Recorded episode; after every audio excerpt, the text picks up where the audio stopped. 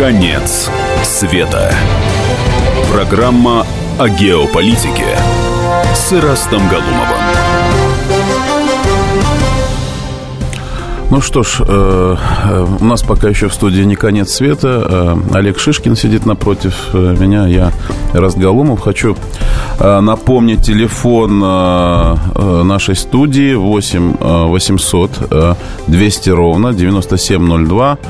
WhatsApp плюс семь девятьсот шестьдесят семь двести ровно девяносто семь ноль два. Там тоже можно высказывать свои мнения. Ну вот, да, вот, вот вы, о чем вот говорим. Сняли санкции с замечательного человека Александра Григорьевича вот, вот, Лукашенко. Вы, вы, вы вот замечательно что-то киваете с сарказмом. А, а чем он плох-то для вас вообще? Но тем, что все-таки иногда меняет свои позиции и очень достаточно расчетливо смотрит на то, как Россия чувствует себя в международном пространстве и виляет из страны в сторону. Ну, давайте, во-первых, мы говорим сегодня там не о фермере, не о там, каком-нибудь политике, о главе государства. И, мне кажется, одном из самых успешных европейском главе, я имею в виду как руководитель, который очень долго находится у власти, очень долго по всем меркам европейским, мировым, так сказать, когда, когда упрекают Владимира Владимировича, что он там пошел на третий uh-huh. срок, то он говорит, ну вот есть Александр Григорьевич, который... Э, Нет, но есть, да. и, есть и, между прочим, вот. Фидель но... Кастро и, Фидель, и его брат... Рауль, Рауль, Рауль, да. да. Ну, смотрите, мы все же с вами вот почему-то есть какая-то такая э, российская точка зрения, если э, против кого дружишь. Вот. Mm-hmm. А мне кажется, Лукашенко — это тот самый лидер, который делает все для своей страны, все абсолютно. Он понимает, что он нужен Белоруссии. Кстати, вот я очень часто туда езжу, часто бываю, очень люблю Белоруссию, uh-huh. люблю Минск. И вы знаете, говорить о том, что там вот народ такой весь запуганный, значит, забитый, нельзя говорить, на кухнях шепчется, это неправда. И я часто где-то в самом таком неподходящем месте, там, на рынке начинаю заговаривать и говорю, слушайте, ну а как вот батька-то вам не надоел вообще? Ну вот он столько лет. Он говорит, да вообще-то батька, конечно, поднадоел. Почему открыто? Говорит. А потом вторая, вторая фраза. А, а кто вместо него? Вот как бы кто вместо него говорит, да нет, мы его все же любим, мы к нему привыкли, хотя у нас к нему очень много претензий, вот мы жить стали чуть-чуть хуже, там пенсии э, уже, так сказать, не, не хватает так, как было там пять-десять лет назад. Но он действительно, действительно является, знаете, таким человеком, который живет, вот он плоть от плоти страна. И, и я, я бы даже сказал, что он, он с удовольствием бы сам ушел, там, отдохнул бы, занялся какими-то делами, при, прекрасно понимает, он, он так сидит органично в этой стране, а, что он, если сейчас возьмет и уйдет, это, это беда, кстати, это беда, то, то страна может развалиться, то есть она пойти каким-то путем, и он говорит, кстати, вот я вот когда укреплю уже все окончательно, да, вот, мне не совсем нравится, мне, мне, мне, я говорю, мне очень много нравится, но многое не нравится в том, что он делает. А, ну, конечно, нам, как россиянам, не нравится, ага, вот посмотрите, на Россию так подзажали, да, и он так, как говорится, по-хозяйски так руку прикладывает. Держит чуть-чуть. Держит нос по ветру, это да, называется. Да, да, но, но подождите, но он это делает в интересах своей страны. Он это делает в интересах своей страны. Кстати, вот я предлагаю сейчас небольшой сюжет э, посмотреть э, про отмену санкций, потом продолжим наш разговор. Пожалуйста. Послушать, да, конечно. Да. ЕС отменил санкции в отношении Беларуси. Мы ожидаем полную и окончательную отмену всех ограничений, сказал глава белорусской дипмиссии Игорь Петришенко. Использование этого механизма должно уйти в прошлое. Беларусь была и остается полноправным членом общеевропейской семьи. Также Евросоюз пятнадцатого февраля снял, наконец, санкции с президента Беларуси Александра Лукашенко, высших государственных функционеров, а также исключил из черного списка три компании. Ограничения на визы в страны ЕС для этих физлиц отменяются. Их активы в Европе, если таковые имелись, будут разморожены. В качестве ложки дегтя сохранено эмбарго на поставки оружия и спецтехники. На год продлены санкции против четырех человек, подозреваемых Еврокомиссией в причастности к похищению представителей оппозиции и четырех компаний.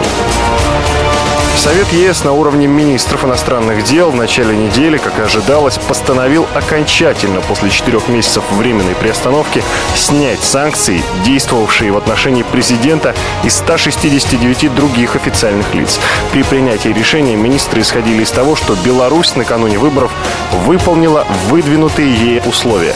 В августе две тысячи пятнадцатого года решением первого лица республики были помилованы шестеро оппозиционеров, признанных в Европе политическими узниками, в числе которых был и кандидат в президенты Статкевич.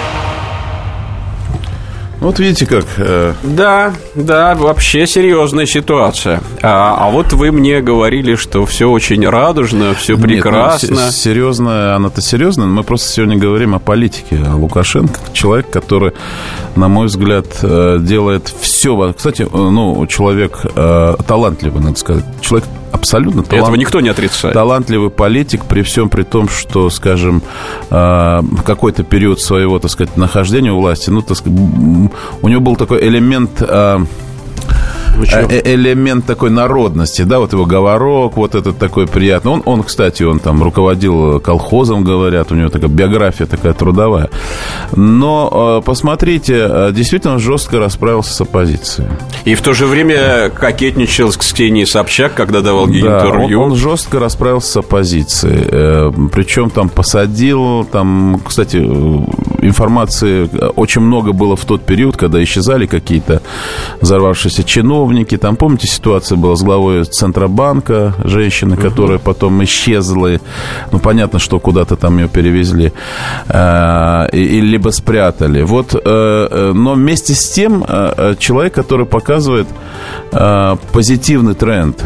Позитивный тренд. У него постоянно, постоянно э, он, он занимается экономикой, он знает каждого директора предприятия, э, э, он, он, он хозяин своей страны. Давайте я еще раз перед небольшим перерывом объявлю телефон, чтобы подключить к разговору наших слушателей. Восемь восемьсот двести ровно девяносто семь ноль два.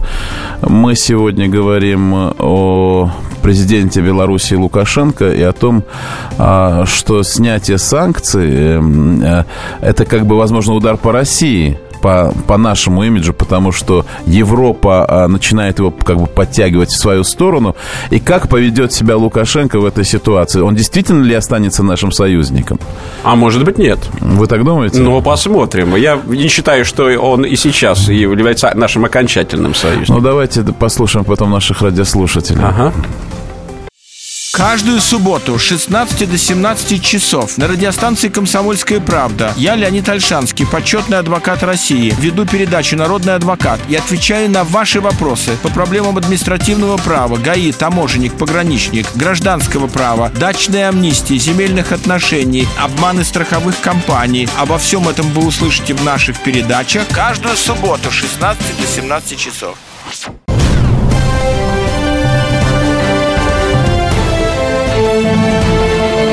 Конец света.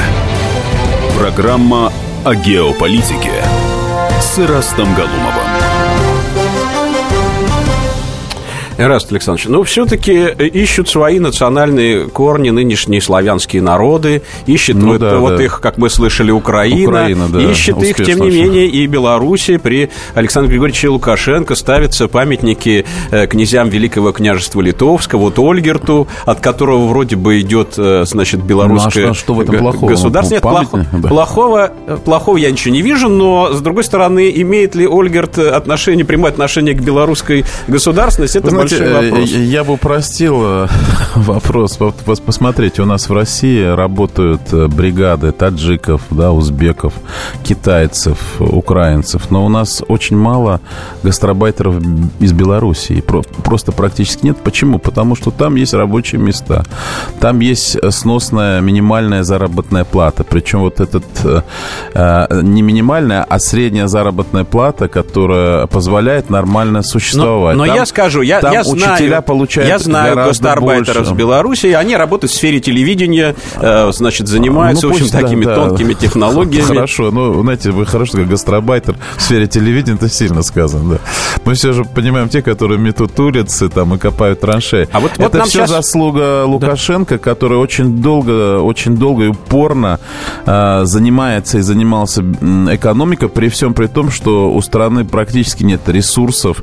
Он сумел сделать так, он сумел сделать так, чтобы за вот самые сложные периоды не закрылось, не остановилось ни одно предприятие. Ну, помните, как у нас было все, когда людей выкидывали на улицы. Вот он сумел это остановить, и народ ему это... как говорится, не забудет, он помнит и благодарит своего лидера. Вот сейчас мы, может быть, услышим то, что нам э, скажет Алексей на этот счет. Алексей, здравствуйте. Здравствуйте. Алексей, что Алло. Вы думаете по поводу Александра Григорьевича Лукашенко, его миссии на белорусской земле? Знаете, я, я сам родился в Минске, угу. ну, в, восемь, в, в СССР. Ну да, да, да. Но с восемьдесят шестого года я там не живу, у меня все родственники в Беларуси, я каждый год езжу. Я не чувствую, если ну, брать даже Украину два-три года назад, я не чувствую, что я попадаю в другое государство. То вот. есть, то есть а, это заслуга Александра Григорьевича, прежде всего? В том числе, да, конечно. Действительно, вот я со многими людьми общаюсь, ну, прежде всего, родственники, друзья, знакомые. Конечно, он, скажем так, очень давно у власти, но никто не, не грозится там его куда-то сместить и так далее. Люди живут скромно, бедно, но там, понимаете, живут все, в принципе, а, более-менее да, да, одинаково. Да, да, есть определенное Здесь... равенство, равенство, да. Да, есть равенство. Понимаете, нет ну, бомжей, попрошаек на улицах. Но, это, но скажите так, мне, вот, вот... Есть полиция. Я чувствую себя в Беларуси в безопасности. Алексей, Алексей. Более того, я да. скажу, что ГАИ не берет взятки. Это исторический факт. Ну, а вот смотрите, Алексей, а вот как с проблемой национальной идентификации? Не входит ли в конфликт белорусская национальная идентификация, скажем, с, с русскими э, людьми? Не, нет ли вот такого, э, скажем, жесткого противоставления, как вот сейчас мы встречаем на Украине, между прочим? Ну, вообще ни, ни грамма. Ну, я сам белорус, я ни от кого это не скрываю. Я ни грамма не чувствую этого, вообще ни грамма ну, не чувствую. Мы все же, действительно, у нас генетика все же одна, поэтому... Вы знаете, существует... Спасибо, Алексей, спасибо большое. Вы как раз оттенили вот те мысли, которые я высказывал. Посмотрите, в чем дело. Дело в том, что... Попытки, попытки разделить на национальной почве Белоруссию и Россию, они были давно, они предпринимались давно. Но вот эти семена, которые взошли сейчас на Украине, взошли, и вот мы сейчас видим во всей красе, посеянные там десять-двадцать лет назад, и, и хорошо удобряемые, вот в Белоруссии они не взошли. Вот там все взошло, урожай хороший, поля полны пшеницы, а вот эти национальные все, они там, они там умерли, они высохли, потому что нет основы для национального конфликта. Лукашенко с самого начала сказал: русский язык – это наше белорусское национальное достояние, и он будет таким же государственным, как белорусский. Ну вот, тем не Понимаете? менее, тем не очень менее, мудрые, очень мудрые. Тем не менее написано, политики. Что Франциск Скорина издал сразу «Апостол» на белорусском языке, хотя ясно, что в четырнадцатом веке никакого белорусского языка Вы, быть не могло. Давайте еще вот я хочу один сюжет попросить поставить. Про то, как женщина устроилась пилотом в Белавиа. Давайте послушаем, очень интересно.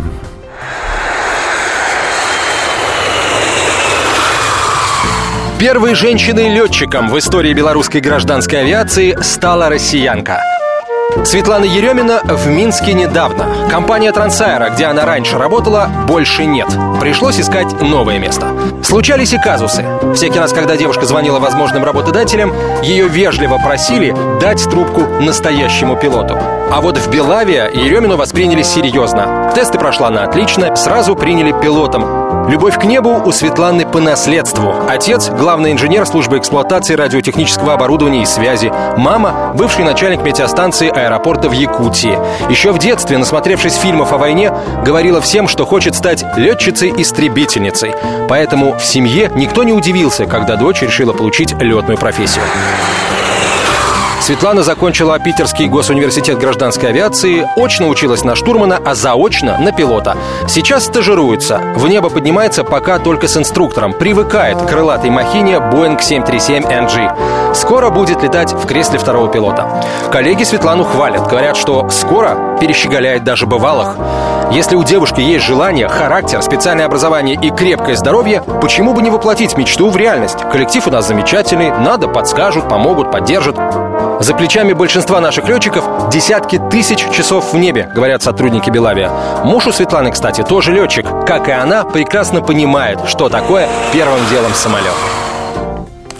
Ну так вот, видите, нигде не брали, а там взяли ну, и, и, и, рад... и, и не спросили, я вы рад, из России, да, из Москвы. Да. Что такая судьба. Да. Ну, знаете, девушки. Я более того скажу, когда, ну, мне приходится часто ездить в Белоруссию, и есть еще один поразительный факт. Вот когда ты едешь вот по нашей территории, сейчас, благо, уже нет границ, да, ты переезжаешь в Смоленскую область, и когда ты заезжаешь на территорию вот уже на, по вот этой главной дороге, которая практически ровная, как стрела, доводит тебя до Минска, поразительно меняется ландшафт.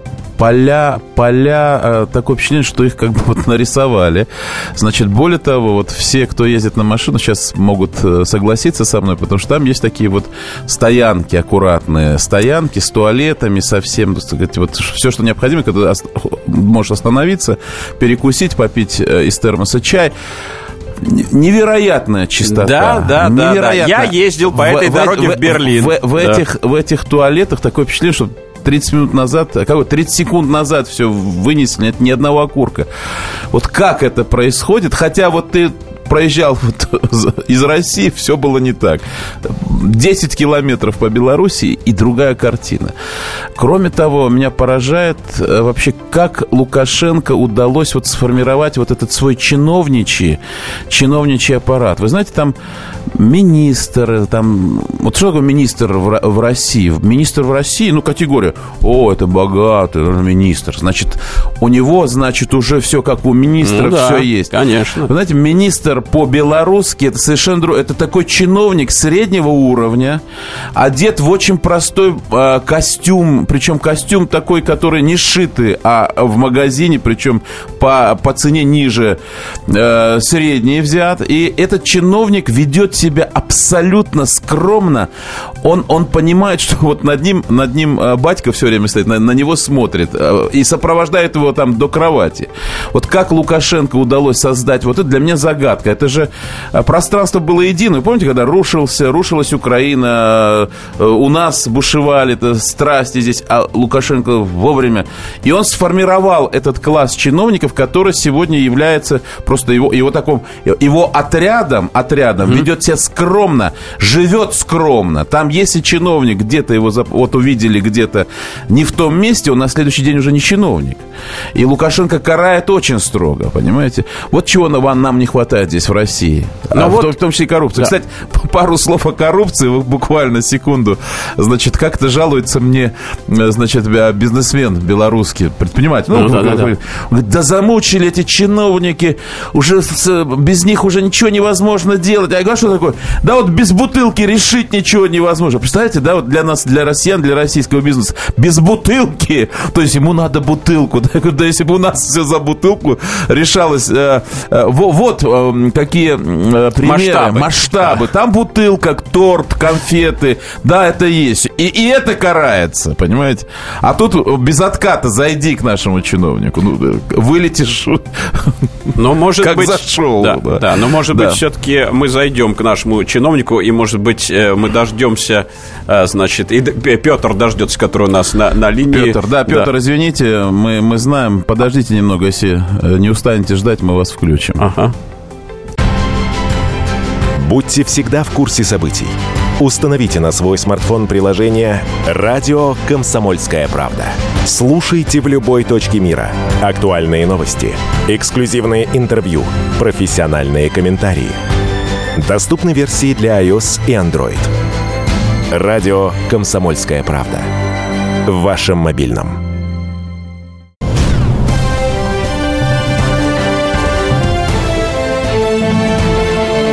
Конец света. Программа о геополитике с Эрастом Галумовым. Итак, конец света, но начало разговора с Петром, тем не менее. Да, Петр, выходи, выходи. Да, дайте я напомню номер телефона восемь восемьсот двести ровно девяносто семь ноль два. И для WhatsApp, пользователя да? WhatsApp плюс семь девятьсот шестьдесят семь, и такой же номер двести ровно девяносто семь ноль два. Петр, ждем, здравствуйте. Да. Добрый вечер. Ну, памятник Ольгерту поставлен почему? Потому что при нем э, был написан э, первый статут Великого княжества Литовского, и это уже было на белорусском языке. И все-таки что на касается... белорусском языке. Вы считаете, что... Да, что касается... да, да, да. Что касается Франциска Скорины, то это начало шестнадцатого века, это тысяча пятьсот семнадцатый. Ага. Вот это первый... Ну, я ничего не понимаю, но вот вы улыбаетесь. Вам нравится. Да, да мне да. нравится. Но просто вот, я, я думаю, дальше. Что даже в начале... Вы, вы, вы уверены, что все-таки дальше. В начале шестнадцатого века был уже белорусский язык?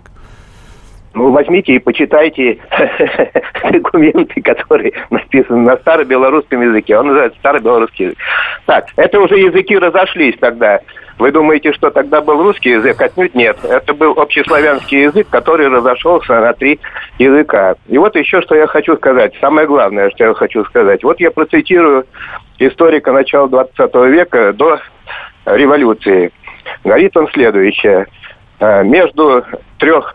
народностей, великорусской, малороссийской, белорусская была связующей, потому что белорусская народность, ну, не обладает теми-то отрицательными свойствами великорусской и такими-то свойствами э, малороссийскими. Да, малороссийскими. Вот, далее, значит, и вот э, парадокс истории. Александр Григорьевич э, Лукашенко через сто лет является опять этим связующим э, звеном между великорусской народностью и малороссийской народности.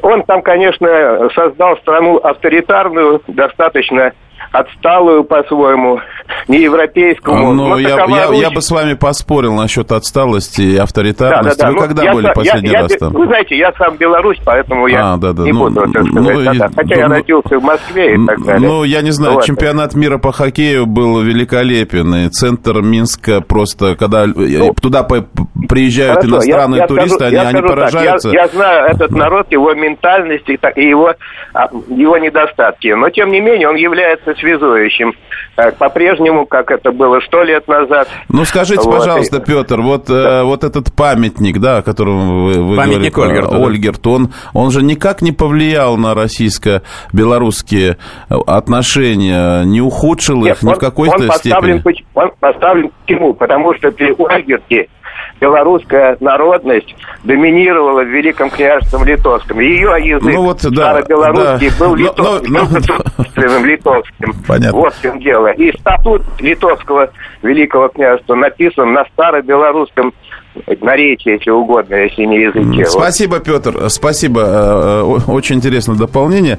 Но мы все же возвращаемся к нашей теме, как снятие санкций с Александра Лукашенко повлияют на российско-китайские. Какие-то вопросы у вас, да? Нет, вот, вот, вот вопрос. Белоруссия полностью живет на российские дотации. Каждый год мы выделяем пять миллиардов из российского а бюджета. Это, это, и, смотрите, при этом, это чушь. И при этом Белоруссия это... требует называть себя Белоруссией. Посмотрите, э, вот это чушь, что кто-то за чей-то счет в наши достаточно жесткие экономические условия живет, это, это чушь, понимаете? Это опять желание вбить кол. Это а, наш информационный радиослушатель. В России. Да. Не, ну радиослушатель, слава богу, что он не называет своего имени. А, поэтому у нас та же система, та, та, та же тема с Китаем, да, у нас, оказывается, там Китай заполонил все наши города, и скоро китайцы будут отбирать землю. Это все информационный вброс, это информационная провокация, мы должны это отделять. Белоруссия это достаточно, достаточно мощная, мощь, под словом мощная, говорю, все же кавычки беру, на постсоветском пространстве экономика. Они, они сумели, может даже, может, удержав, как тогда говорили, нерентабельные предприятия, вот за последние десять лет привести их в порядок. То есть вы не считаете, привести что, их в порядок. что Беларусь них... это модуль на российской экономике? Нет, это абсолютно не модуль. Да, естественно, она а, выполняет свою историческую миссию транзитера, товаров и так далее. Почему она должна этим не пользоваться? И, и Лукашенко человек, который стоит прежде всего не на страже российских интересов, не на страже европейских интересов. Он стоит на страже интересов своей страны, которую он возглавляет и которую он безмерно наверное, любит. Поэтому, когда мы его критикуем, что, а, вот посмотрите, он Меркель стульчик там подставил и так далее, так понятно, что он хочет и с Европой быть в хороших отношениях. И понятно, и с Россией. Более того, посмотрите, он, он дружит с Порошенко, но, но, но он дружит с Януковичем. Он дружит со всеми, со всеми опальными, со всеми опальными президентами, которые они находят у него оазис, где они в недосягаемости от своих политических преследователей. Но, но, вот, это Лукашенко, это такая постсоветская Швейцария. Вот, честь и хвала. Эраст Александрович, у нас есть комментарии к, по поводу э, Александра Григорьевича Лукашенко. Давайте-ка его послушаем. А, и, Ивашова. Ивашова, давайте Ивашова послушаем, да. Беларусь наш надежнейший друг. Белорусы лучше сохранили вот эту русскость. На них меньше повлияли западные воздействия, чем на нас. А Александр Григорьевич, он действительно лидер белорусского народа. А то, что снимают сейчас санкции, американцы проигрывают. Ну вот, это значит, был Леонид Григорьевич Ивашов, наш коллега, эксперт, мнение которого действительно, мнением которым мы дорожим. Кто-то на проводе у вас там? Да. Кто, кто у вас там висит? Георгий на проводе. Георгий, здравствуйте. Добрый вечер, уважаемые ведущие. Здравствуйте. Очень рад вас слышать. Ваша передача очень интересная. Хочу сказать, что Александр Лукашенко – это очень великий руководитель, честный. Все старается для своей страны. И поэтому он, чтобы выйти из тяжелых положений, иногда и к Украине поворачивается лицом, Евросоюзу, конечно, значит, конечно, да. Иногда наклоняется. Но главное, главная заслуга перед мировым правительством, перед Западом, это он уничтожает православную веру. Все храмы, он же около половины храмов православных отдал католикам. А католик — это ересь, ересь, сатанисты католики. Ой, ну, судя по тому, что сейчас мы с ними стали договариваться... И друзьями да, да, стали, да. В общем. Вот, я, я бы не демонизировал сейчас эту ситуацию. Я знаю, что он поддерживает храм. А если действительно нет прихода, то этот храм либо надо закрывать, либо его как-то чем-то наполнять. Поэтому там в Беларуси очень много католиков. В самом центре у них стоит католический храм. В да, центре да, Минска. Конечно. А, да. Давайте напомним еще раз телефон в студии. восемь восемьсот двести девяносто семь ноль два или на WhatsApp. Вы можете прислать свои сообщения. плюс семь девятьсот шестьдесят семь двести девяносто семь ноль два. Итак, у вас какие-то итак, вопросы накопились. Итак, да. накоп... вот, вот вопрос не от меня. Вопрос, между прочим, от радиослушателя. Миссия Лукашенко — объединиться с Россией. Точнее, войти в состав эр эф. Все остальное он уже сделал. Тогда снимается вопрос с преемником, кстати. Вы знаете, эта тема давно уже муссировалась. И, и эта тема сейчас отошла. Немножко наш э, слушатель опоздал лет на десять. Лет десять назад она еще была как-то, так сказать, конфликтной. Но сейчас понятно, что Белоруссия все же идет своим путем. Своим путем она... становится независимым европейским таким государством, которое начинает объединять постсоветское пространство с Европой. Понимаете, это ведь не просто так, что в Минск приехали все руководители европейские, подписывали Минские соглашения. Кстати, по уровню пиара Минские согла- соглашения сыграли колоссальную роль. Просто в мире узнали, в частности, в тех же Соединенных Штатах Америки, что есть некий город Минск. И потом поэтому уже по этому слову они перешли к государственному образованию, в котором находятся находится этот город. Лукашенко блестяще сыграл эту партию. Блестяще. Он, он показал, насколько, насколько он опытен, насколько он, насколько он сильный политик, умный, прагматичный, сумев просто обыграть всех. Да, в этой ситуации можно говорить, а он обыграл Россию, конечно же, обыграл. Он, еще раз говорю, он работает в интересах своего государства. А, Я да. хочу дать небольшой, так сказать, синхрон Николая Долгополова, заместителя главного редактора «Российской газеты». Вот что он сказал по поводу Александра Лукашенко. Если разбираться в таком вопросе, все-таки скорее друг. Но очень осторожный друг. С такими друзьями надо держаться на определенном расстоянии. Для меня Лукашенко представитель действительно союзной, дружественной державы. Поэтому, конечно, друг. У нас прекрасные отношения на уровне посольств. Ну, давайте вот такие отношения сохранять. А вот смотрите, да. да. Вот есть у нас еще один комментарий от Александра Николаевича Баранова. Еще раз про э, Александра Григорьевича Лукашенко. Давайте слушаем. Сегодня скорее друг. И надо сделать так, чтобы вот это скорее было бы больше, потому что оно может пойти в другую сторону. Ну, в мире нет ничего белого и черного. В любом случае присутствуют какие-то оттенки, да? Поэтому говорить вот так однозначно, друг или нет, я думаю, в данном случае тоже нельзя.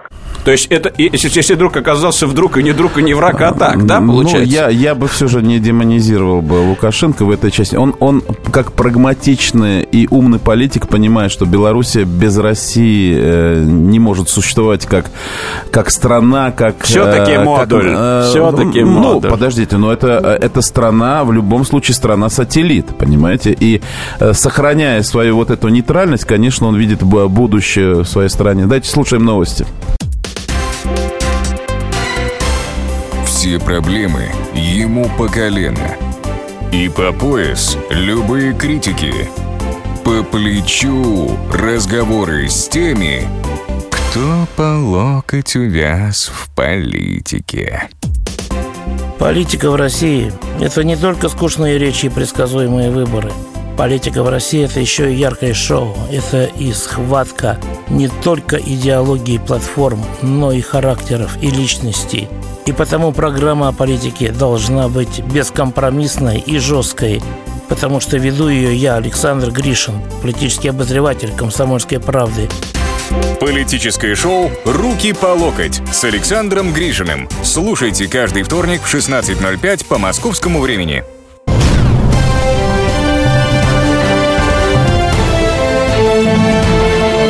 Конец света. Программа о геополитике с Эрастом Галумовым.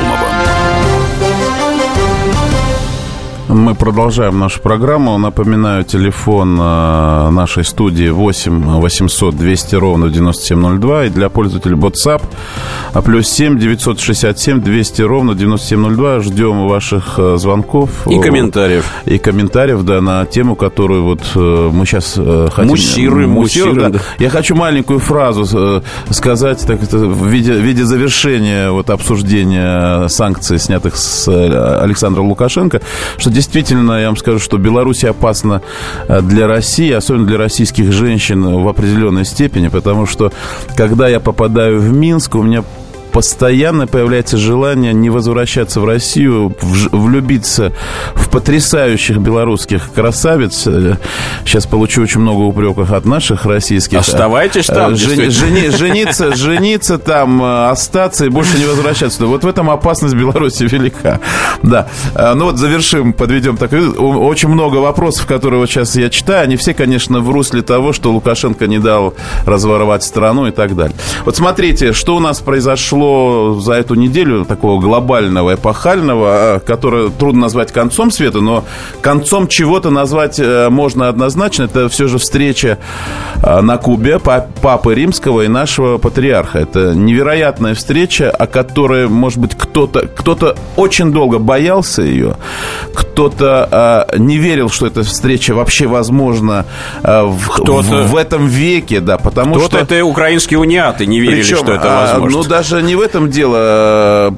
Я сейчас хочу, чтобы вы меня поправили, но католическая церковь пыталась выходить в течение долгого периода времени с какими-то инициативами об этой встрече, о налаживании отношений. И все же главным, главным таким жесткой преградой была позиция нашего патриархата, русской православной ну, много, церкви. Много не и признавалось и, и, и в связи, кстати, с униатской церковью и, на Украине. И в частности Алексия. Да. В частности да, Алексия. Да. Поэтому я не специалист вот в этих вопросах, эта тема ближе вам, но мне кажется, произошло то, ну, чего многие не ожидали. Многие не ожидали. Сейчас идет такая, знаете, перебранка. Вот папа прилетел на своем, сам, на, вернее, на, на гражданском самолете, а наш на президентском там... Ну, а почему бы и нет, если он свободен, вот, этот ну, самолет? Да. Да, вообще наш патриарх мне нравится все больше и больше. Я не являюсь воцерпленным человеком, да, но мне нравится, как человек экстремального склада, так сказать. Кстати, он, вы знаете, что он горными лыжами занимается сомневался задолго до того, пока на него стали все наши модные, значит, политики, которые считают, так сказать, это уже президентским видом но спорта. Но он был в лыжном костюме, не он, в рясе он, же. Нет, он, оказывается, занимался тогда, когда не было этого всего оборудования, вот этих настоящих ботинок. То есть человек экстремальный, человек все время пробующий себя. Штаны с начесом тогда были. Вот. И вот буквально перед началом мы с тобой видели сюжет здесь в студии с экранок о том, что он находится сейчас... С пингвинами. С пингвинами. А вот что за... Почему он там находится? С какой целью? Ну, вот мне кажется, прежде всего, что там есть, может быть, немного, но, тем не менее, русских верующих, для которых его визит, конечно, является настоящим подарком. Но и среди ученых тоже есть верующие.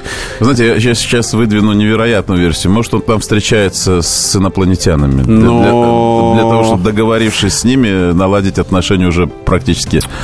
Ну, в каком-то смысле, ну, во-первых, там освещается храм. Вот, кстати, этот храм э, э, на острове Ватерлоу, между прочим. Вот он там и, э, так сказать, э, отслужил службу. И там много народа, кстати, которые, э, в общем, рады этой встрече. И для них это, это большой невероятно подарок. Невероятно красивый у нас патриарх. Я вообще горжусь, что у нас э, вот, во главе нашей церкви.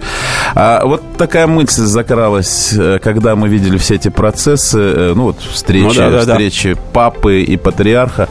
А что, если вообще объединить все религии и посадить туда же, так сказать, и ислам? Про экуменизм а, вы все-таки. Да, все же за это. Я, я вот не знаю эти сложные термины. Бахаулизм еще. Вот, я, я считаю, Мехаизм, что, да. что на, когда на, на высшем уровне, скажем, объединяются патриархи, да, носители, люди, которые несут за собой духовное своих наций, народов, своей паствы многомиллионной.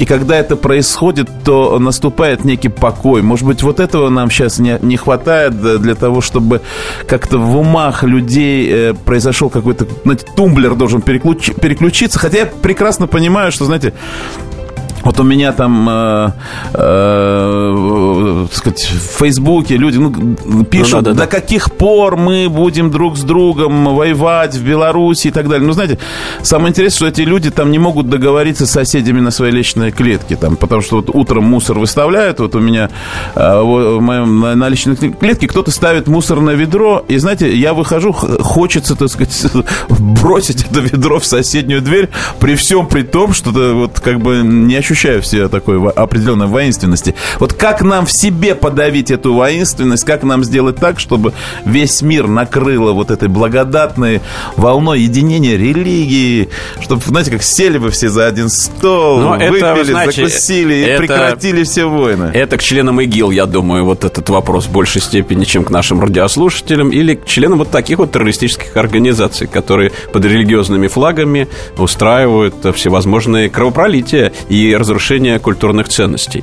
Когда э, произойдет это, мне не ясно, но, по крайней мере, вот сегодня, как некий кризис э, цивилизации, это происходит. И приятно, конечно, что все-таки иногда на этом фоне звучат примирительные ноты, ноты, вот, в частности, больших мировых э, церквей, таких как католическая церковь и таких как русская православная церковь. Э, тем более, что этот процесс снабжается в том числе и вестями с далекой Антарктиды. Существование, которое, может быть, многие не ну, знаете, верят. Я, я, я предполагаю, что сейчас начнется такая негативная информационная пропаганда, выступающая против вот этой встречи. То есть сейчас кто-то, кто-то, да, беру кавычки, mm-hmm. а мы понимаем, кто там наверху, который управляет всем миром, захочет сделать так, чтобы эта встреча как бы развалилась по своей сути, потому что она, конечно, несла за собой символ единения. Символ единения двух крупных а, церквей, которые, которые, которые многие годы исторически были разъединены. Вот вы, как историк, должны оценить вот, действительно глобальность того, что произошло. Глобальность заключается в том, что многие обиды, многие обиды в каком-то смысле сейчас прекращены. А эти обиды, извините, были еще со времен похода крестоносцев, между прочим, на Константинополь.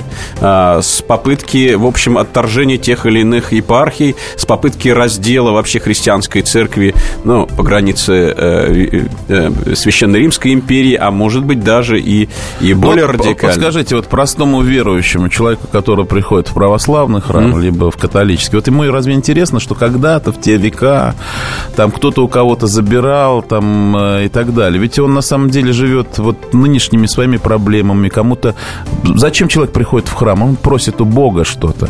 Он просит Бога помочь ему там... Кстати, просто решить квартирный вопрос, помочь со здоровьем, помолиться за своих близких и так далее. Ведь ему не важно, и вообще ему не интересно все, что было там, там сто, двести, триста, пятьсот лет назад. И, и когда ему говорят, что, смотрите, вот христианство объединяется, что это, вот, это превращается mm-hmm. в некую единую э, миротворящую силу, э, э, мне кажется, что от этого всем становится лучше, э, как бы теплее на сердце. Кстати, я скажу, что в российских э, храмах уже с приходом патриарха, э, нашего патриарха Кирилла, знаете, изменилось, изменился сам фон службы. Я, я часто захожу послушать службу, как меняется. Э, э, раньше, ну, раньше лет двадцать mm-hmm. назад, то есть вот происходило это действие религиозное, и э, батюшка, который там занимался этим, он просто прекращал и говорит, ну, все, там, до свидания, и люди расходились. Сейчас десять-пятнадцать минут э, священник, э, ведущий службу, он говорит э, с людьми, которые находятся в церкви, он, он объясняет какие-то политические э, э, вопросы, которые вот да, да, даже, даже на самые, на самые какие-то животрепещущие и сложные политические вопросы. Это проповедь. Это... Да, это проповедь, которая привнесена, я думаю, что Кириллом. Он очень любит говорить, и его очень, очень приятно слушать. Я рад, что мы завершаем нашу программу на такой позитивной ноте и понимаем, что это еще не конец света, а, а начало, начало какого-то нового светлого пути. Хотя я по вашему выражению лица вижу, что вы так не считаете. Ну, почему? Почему? Может быть, и... Мне нравится, что мы завершаем нашу программу с Богом, кто бы и как бы к этому не относился, но, по крайней мере, с некоторым очень важным моральным э, опытом, который мы вынесли сегодня из нашей программы. То есть э, есть надежда на светлое будущее, на единение, на, на, на доброту. Я всем желаю, все, кто нас слушал и был с нами, добра, счастья, удачи. И, и до следующей недели. До свидания. Спорт после ужина на радио «Комсомольская правда». Меня зовут Евгений Дичковский, и на выходных я занимаюсь спортом. Ну как занимаюсь? Слежу за спортивными событиями. Так что для меня понедельник – день тяжелый вдвойне. Но я все равно расскажу вам о главных новостях из мира спорта. Ведь в нашем деле только так, превозмогая усталость.